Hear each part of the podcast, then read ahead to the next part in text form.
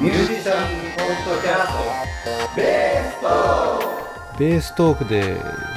お送りしますのはベーシストの益子城とトムです。はいよろしくお願いしますよろしくお願いします。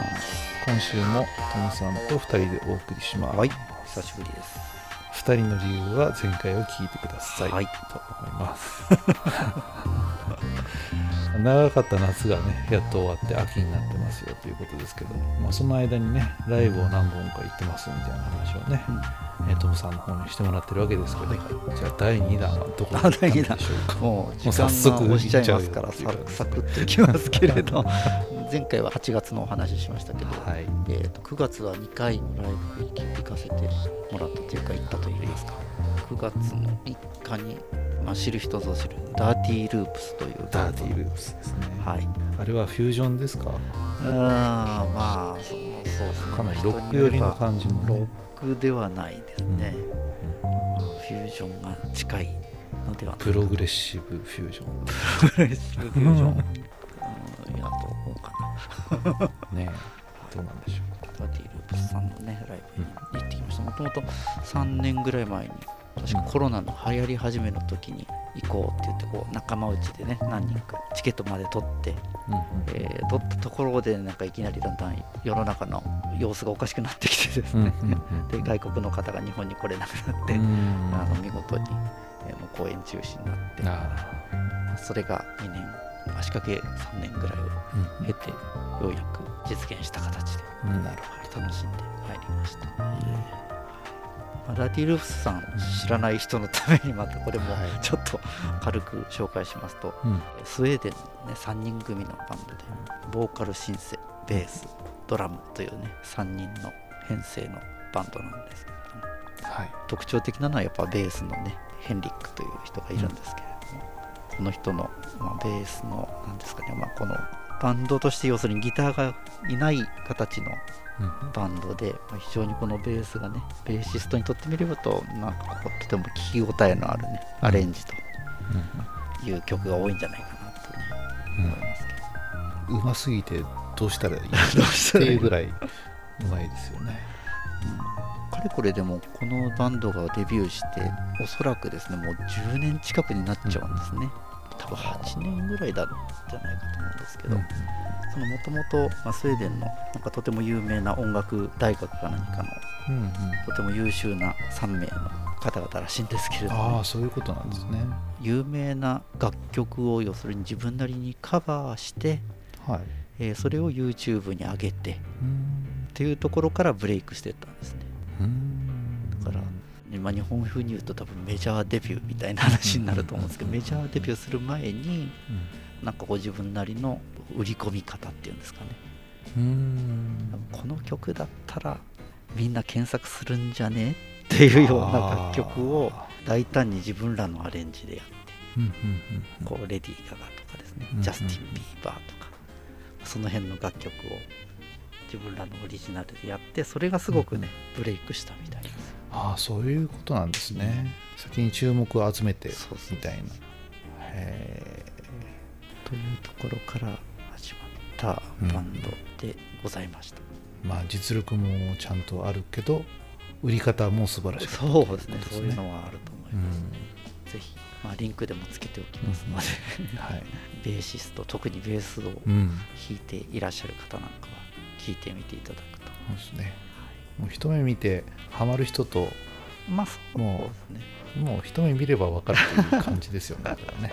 ああなるほどっまてフ感じしますュージョン好きな人はハマっていくかなって、うんうん気はしますね、そうですね。なるほど。まあ、そういうバンドにね行ってきました、でいよいでよもう一つをさらっと言って、えーメインディッシュというか。はい。はい。あのマーカス・ミラーさんね、ーカス・ミラーですね。今も実はこの収録をやってるこの期間はまだ日本にマーカスいらっしゃって、ライブを。はい、あの今週の半ばぐらいまでやっておられうるんん。ですけれどね、とりあえず一度はうん。あ生マーカスを見ておかなければということでですね、ね羨ましいです。てまいりましたまあちょっと一人でね参戦してきたので、うんうんあの控えめにねカジュアルシートという、あのちょっと遠目から見るよううん。なところから拝見してきましたけれど横浜でしたっけ？えー、とマーカスは、うんとビルボードライブ東京東京。初めて、うん。はい、行ってきました。場所もすごいですね、まあ、横浜は横浜であの全然さりげないところにうん。ポツンとこうね、えーある感じでしたけど、うん。いやビルボード東京はすごいところにあるなとうん思東京ミッドタウンっていうねなんていう施設、なんて言ったらいいのかわかんないですけど、まあ、このね栃木にいたりするとこそううん。ああいう施設はないのでね、まあ本当ねもう世界有数の感じじゃないですか あの感じは。東京ミッドタウンっていうその施設自体がねこううん。都会的なね、うん。おしゃれな ね。ところの、まあ、4階にねあるんですけど、ね、私はマーカス・ミラーそんな詳しい人ではなかったので,、で行く前にこういろいろ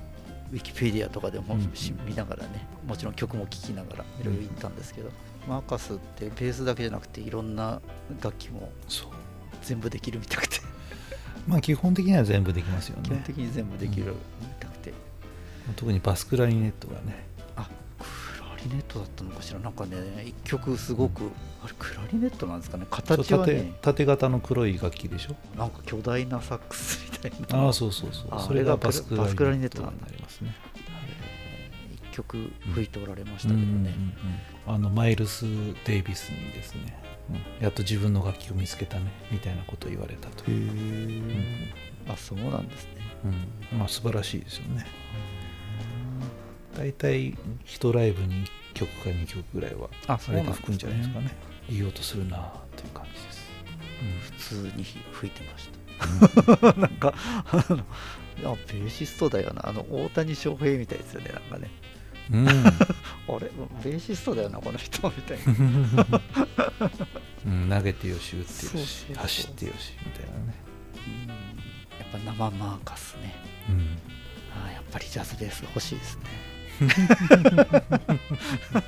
だんだん最近はねねちょっと今次はジャズベースを買おう買うぞってねジャズベースでも本当いろんな年代もあるしね新しいのから古いのからいろいろありますからね、3つ弾いてましたね普通の、うんまあ、シグネチャーのうんフェン,、フェンダーのやつをメインでやりつつ、うん。フレットレスとでもう一つは多分マーカスモデルナのサイヤーサイヤじゃないですか、はい。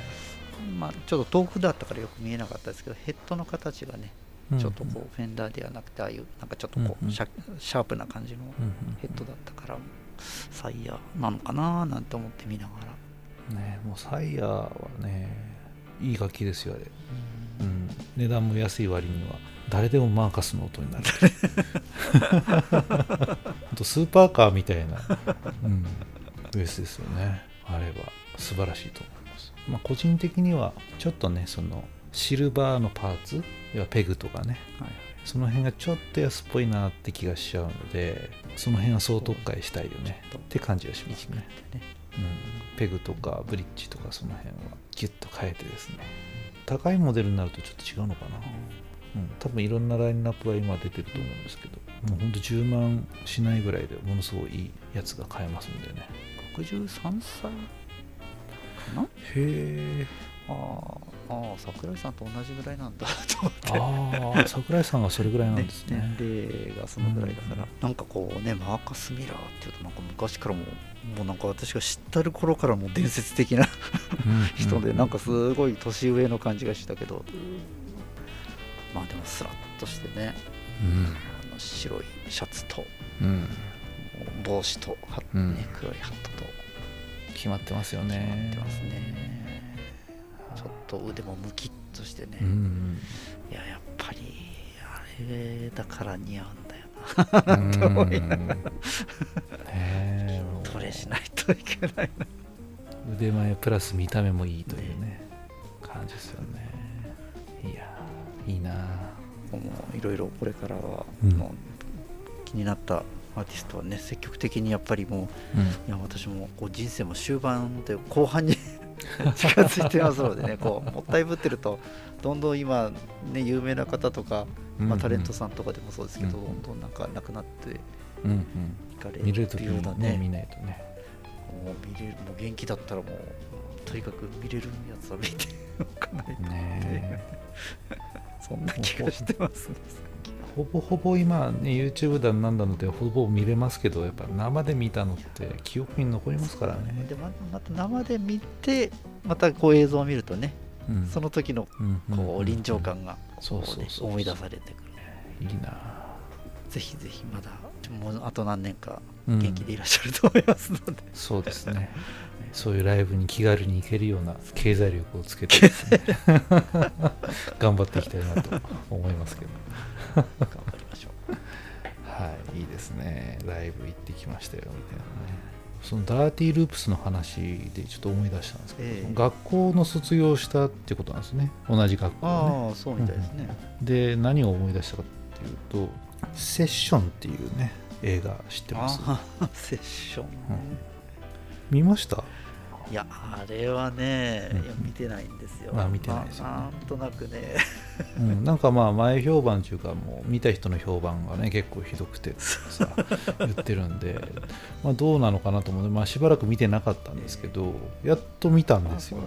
はい、アマゾンプライムにありましたんでね、あ結構ななんでしょうねサイコパス揃いというか、うん、すごかったですよ。やっぱりこの舞台が学校なんですよねあれね。で学校の一流の音大みたいなところでジャズを習う生徒がえ集まってですね一番有名な先生っていうんですかね、まあ、主人公というか主人公の敵役みたいな先生が仕切ってるバンドにみんな呼ばれていくわけですよ、そうすると曲を練習している時にこうストップって食べてねそっちから順番に一人ずつ吹いてみろみたいな感じになってでこの中でチューニングのずれたやつが一人いるみたいなこと。名乗り出ろみたいなこと言って で誰かを吊るし上げて出てけみたいなことやるんだけどで追い出したやつは実はチューニングが狂ってないやつでチューニング狂ってたのは実はお前だったんだみたいなこと言ってはあみたいな。まあそれ言っちゃうとネタバレになっちゃうからまあいいんですけど とにかくねものすごいそういういじめみたいなことをしつつでまあいい話に持っていくのかなって終盤ちょっとなったんですよ。えちょっといい話なのかなって思ったんですけど、いやラストはねひどかった。これネタバレしていいんだったら言っちゃうんだけどえいやいやなんかこれはねあんまりこう評価というかね、いろいろこう見るとねなんか違うんじゃないかみたいな なんかそういう評価が多いから、うん。なんかちょっとね。あの僕はまあ音楽やっててジャズやってる方なんで、まあ、そういう面から見たらちょっとひどいなとは思うんですけど、え。少なからずでもそういう厳しい現場っていうかね厳しい教えをしてくれる人っていうのはある意味ありがたい存在なのでそういう面では一理あるなとも思うんですけどそうじゃないんですよラストがね。そうですか、もうそれはね厳しくやってんじゃなくてねもうそれはなんか嫌がらせみたいなことになってるんですよ。それはダメだろみたいな。だからそこは100歩譲って映画として見るんであればこういう映画はありかなとは少し思いました。ああそうですか、うん。相当狂ってますよ。その主人公の男の子もそうだし、うん。その先生役の人もそうなんですけど結構サイコパスですよ。本当に、うんまあ主人公ドラマーなんですけどね。ドラムの練習をするわけですよ。でスティックを握る手からどんどん血が滴ってですね豆が潰れて血が滴ってで手が動かなくなると氷水に手をギュッてつけてギャーッとか言いながらまたスティックを握ってうわーって引いたりとかしてそんなに血出る？ってぐらい出るんですよね。すごいっすよ。まあ単純につまんなかったとは僕は言えないです。あの映画としてはまあよくできてたかも。で気分は良くないと思います。まあそんなのちょっと思い出したんで、まあセッションはね。まあ一応見とくと、まあ、学校にね行ってどんなこと習うのかとか、まあ、そういうことは具体的にはないんですけどやっぱ学校行けばなんとかなるっていうんじゃないんだねってやっぱ思いますね。同級生を出し抜いてじゃないけど学校の中でトップになるぐらいじゃないと、やっぱ有名なプレイヤーにはなんないのかなみたいなねまあ、年取ってきていろんなこと見てるとそういう見方できるかなとは思いますね。若い子が見ちゃうと何を感じるのかなとは思うんですけど。でも颯太君あたりはあれを見てね練習しなきゃと思いましたみたいなこと言ってましたから。うーんっつ。まあ細かく喋ってないんですけどね。はい。まあそんな映画見ましたよって話です、はい、よかったらセッションを見てくださいまあちょろっと話も出しましたけど発表会ってのがはいはい。年に一度ありまして僕の行ってる楽器屋さんでね、はい。あるんですよ。でまた譜面を作ってですね結構早めに譜面が出来上がりまして。今年は何曲何十曲ぐらい何十曲かな。今年結構その例年になく応募者というか出演者が多くてですねもう定員ギリギリまで入りましたという感じで。何十曲やるのかな？40曲ぐらいかなでまあその印刷をしたんですけどページ数でいうと120ページぐらいかな、まあ、1曲あたり大体23枚使うって感じなので何十曲だろうね。よくわかんないですねこれね。ページ数で言われてもね、はい、まあ前まではそのねサーフェスを使ってうん PDF の五線紙に手書きしてたんですよ。はい。なんか手書きが自分はいいなと思っててね。コピペも使えるし同じフレーズコピーしてこっち写してとかもできるんですけどいわゆる譜面作成ソフトっていうんですかね、はい。それで今回は作りました。そっちの方がいいですね。コロッコロッと。とコロッとか。コロッと。手書きもいいんですけどトムさんとかって字書くの好きですか、あまあ字字はそうですね。まあ、うん。嫌いではないか書き心地のいい鉛筆とか好きなタイプのボールペンとかないですか？なああまああります、ありますよね。それがね日によって違くないですか？あ今日なんかうまく書けないなとかね。あとはそのねサーフェスの問題で今日なんかペンが反応してくれないとかね。ペン先が剥げてきたとかね。なんかいろいろこうあって、うん。まあ、今回はそのミューズスコアっていう、まあ、無料のソフトがあるんですけど、それで全部打ち込みをして作ってみました。ショートカットも全部ねなるべくショートカットを使ってキーボードだけで打ってやろうみたいな感じでですね。じゃあこのあれですねタッチペンとかでこう音符を書いていくんではなくてではないです。どうだったら C みたいな。レだったら D って書くとそれがポンと出るわけですね。新たなる領域に突入したんですね。そう四分音符は5なんですね。八分音符は4なんですよ。これ四分音符4にしてくれたらよかったんだけどね。そこがちょっとめんどくさいんですけど。四分音符は5で二分音符は6で全音符は7みたいな感じで数字でまあショートカットあるのでで音符の長さを打ってそれで5を打って C と打てば四分音符の「ド」が出るわけですよコントロール上ボタンでオクターブ上にずれたりとか下にずれたりとかできるので結構それでベースラインをねドドドドドドドドそうそうそうそうそうそう打ったりとかしてやりました、はい、結構ハマりましたね、うん、やっぱ印刷して自分で見るって言った時にやっぱね綺麗な方が読みやすいのでやっぱそういう手書きだとね相当上手に書かないと心地よくないんですよね、まあ、今回ちょっとコンピューター頼りでやってみました、うん意外といいかなって感じですかね。いけると多分思ってます。日曜日でしたっけ？そうですね。10月の最後の日曜日、29だか30だかその辺ですよねきっとね。スケジュールを入れておこ。ぜひぜひ、まあ今回からボーカルが復活してね、う、はい、勝つということは前任というか、えーっとね一時ボーカルが抜けてた時期がありまして、えうん。まあ、その間はちょっとサックスでメロディーをやろうかみたいな感じの時期があったんですね、えで今回サックスのサポートもありつつボーカルも入るのではい。っていう感じでやってますね。まあそんな発表会みたいなことがありまして。以前にちょっと話をしたシェアオフィスうんの話をねほうほうほう。懐かしいしたと思うんですけど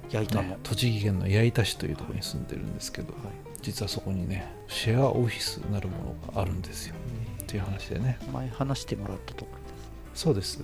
でそこがですね実はちょっと移転をしましてですね。ですか。はい。ええ。まあ、1ヶ月か2ヶ月休んで新しいところに移転したんですね、うん。で移転が終わって8月の下旬ぐらいかなオープンしたのがねでまた行くようになって、まあ、そこでパソコンの仕事したりとかね家にいるとどうしてもサボってしまうので、そういうとこに行って作業したいわけなんですけど、まあシェアオフィスなのでいろんなビジネスの話をしてる人が周りにいてでこの人こんな人なんでこの人紹介しますみたいな感じでね初めましてみたいなことやったりとかするんですよ、うん。今その小学校中学校とかの部活が先生が見なくなるうんっていう風な時代になるじゃないですか、はい。これからねそうすると外部の講師を入れたりとか保護者がその部活を見なきゃいけないみたいになって、吹奏楽の先生が不足するんじゃないかみたいな、まあ、そんな相談をしに来てたところに、まあ、僕が紹介されたりして僕は吹奏楽は見れないかもしれないですけど、まあ、楽器やっててこんな感じでみたいな感じでね名刺交換したりとか、まあ、そんなことがあったわけですよ。まあ、それとは別にその、まあ、実はビッグバンドをちょっと作りたいなっていうふうな思いがありましてですね、自分はビッグバンドの経験はないんですけど黒磯のジャズフェスティバルっていうのが実はありましてですね、まあ、そこにちょっとゲストで呼ばれてピアノトリオプラスサックスとトランペットみたいな編成で派手めな曲をね練習したりしてでそこでライブをやったわけですよ、ね、前回出てくれたドラムの渡辺壮太君あたりがですね、まあいろんな音源をねこの曲かっこいいですよね。ってどんどん送ってくれてね、まあ、その中からやりたいなって曲をいろいろ選んだりしてやってるうちにですね。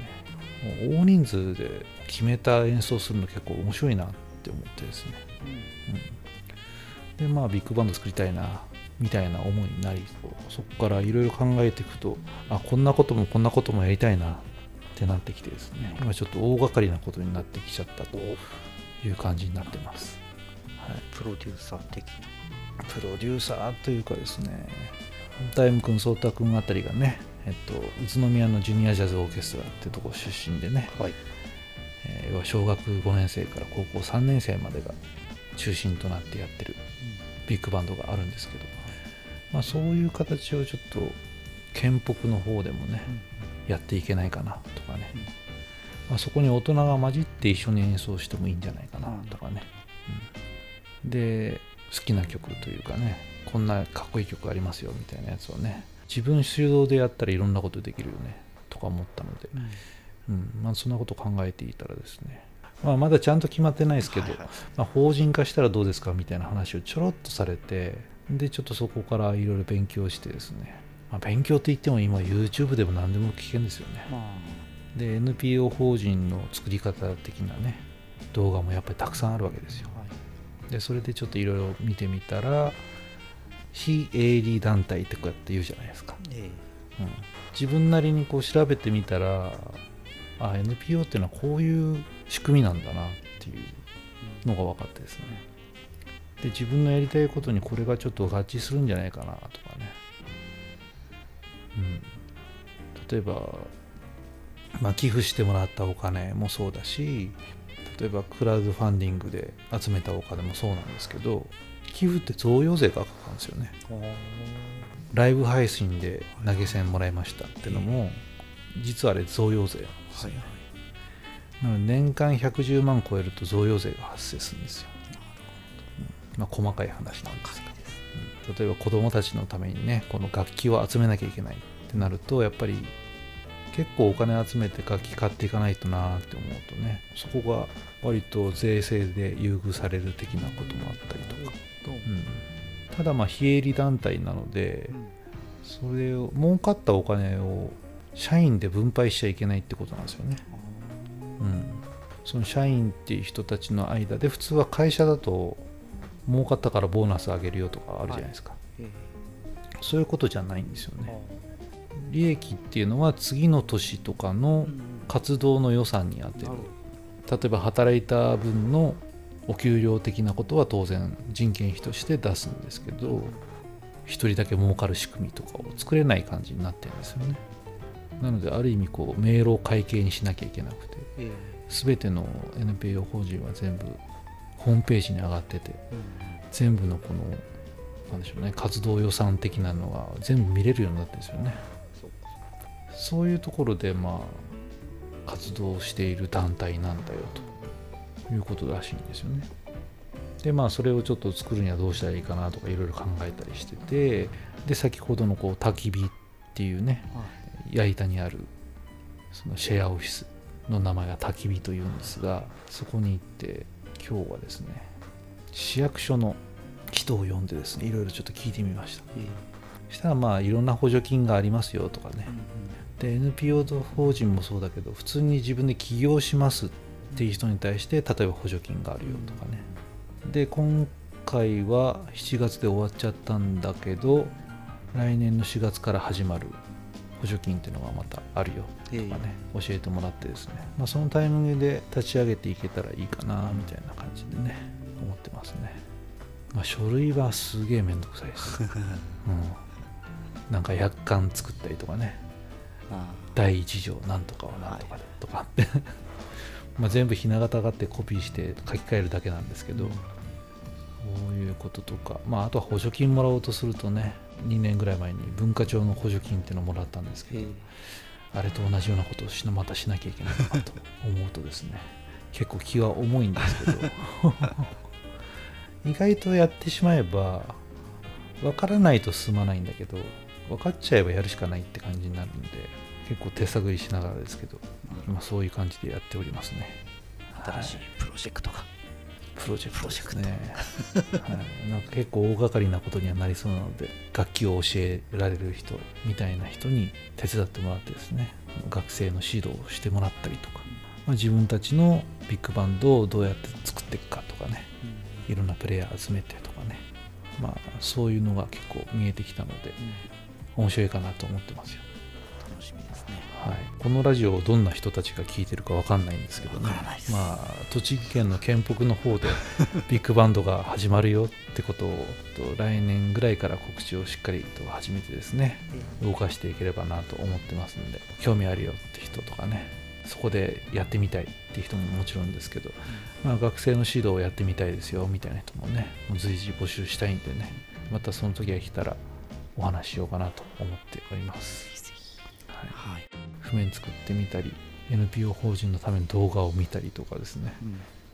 うん。その合間にこうセッションという映画を見て 頭がおかしくなってしまうみたいな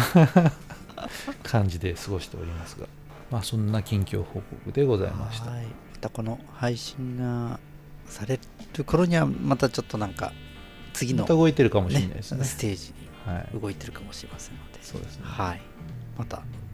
その際はご報告を、はいご報告を随時 まあここで募集もかけたりとかさせてもらってですねって感じですね。はい。ということでですね、はい。えーベーストークでは、えーポッドキャストで聴けるこのベーストークという番組と、audiobook.jp で聴けるベーストークアドバンスというのと、ベーストークプラスというのがございます。はい。詳しくは概要欄から見てください。ということでですね。よろしくお願いします、はい。実際エレキベースやウッドベースをね手に持って弾いている様子が聞けますよとなっておりますので特にベーシストの方ですね弾いてもらえるといいかなと思っております。はい。そちらもよろしくお願いいたします。よろしくお願いします。ということではい。お送りしましたのはベーシストの益子城とトムでしたはいありがとうございました。ありがとうございました。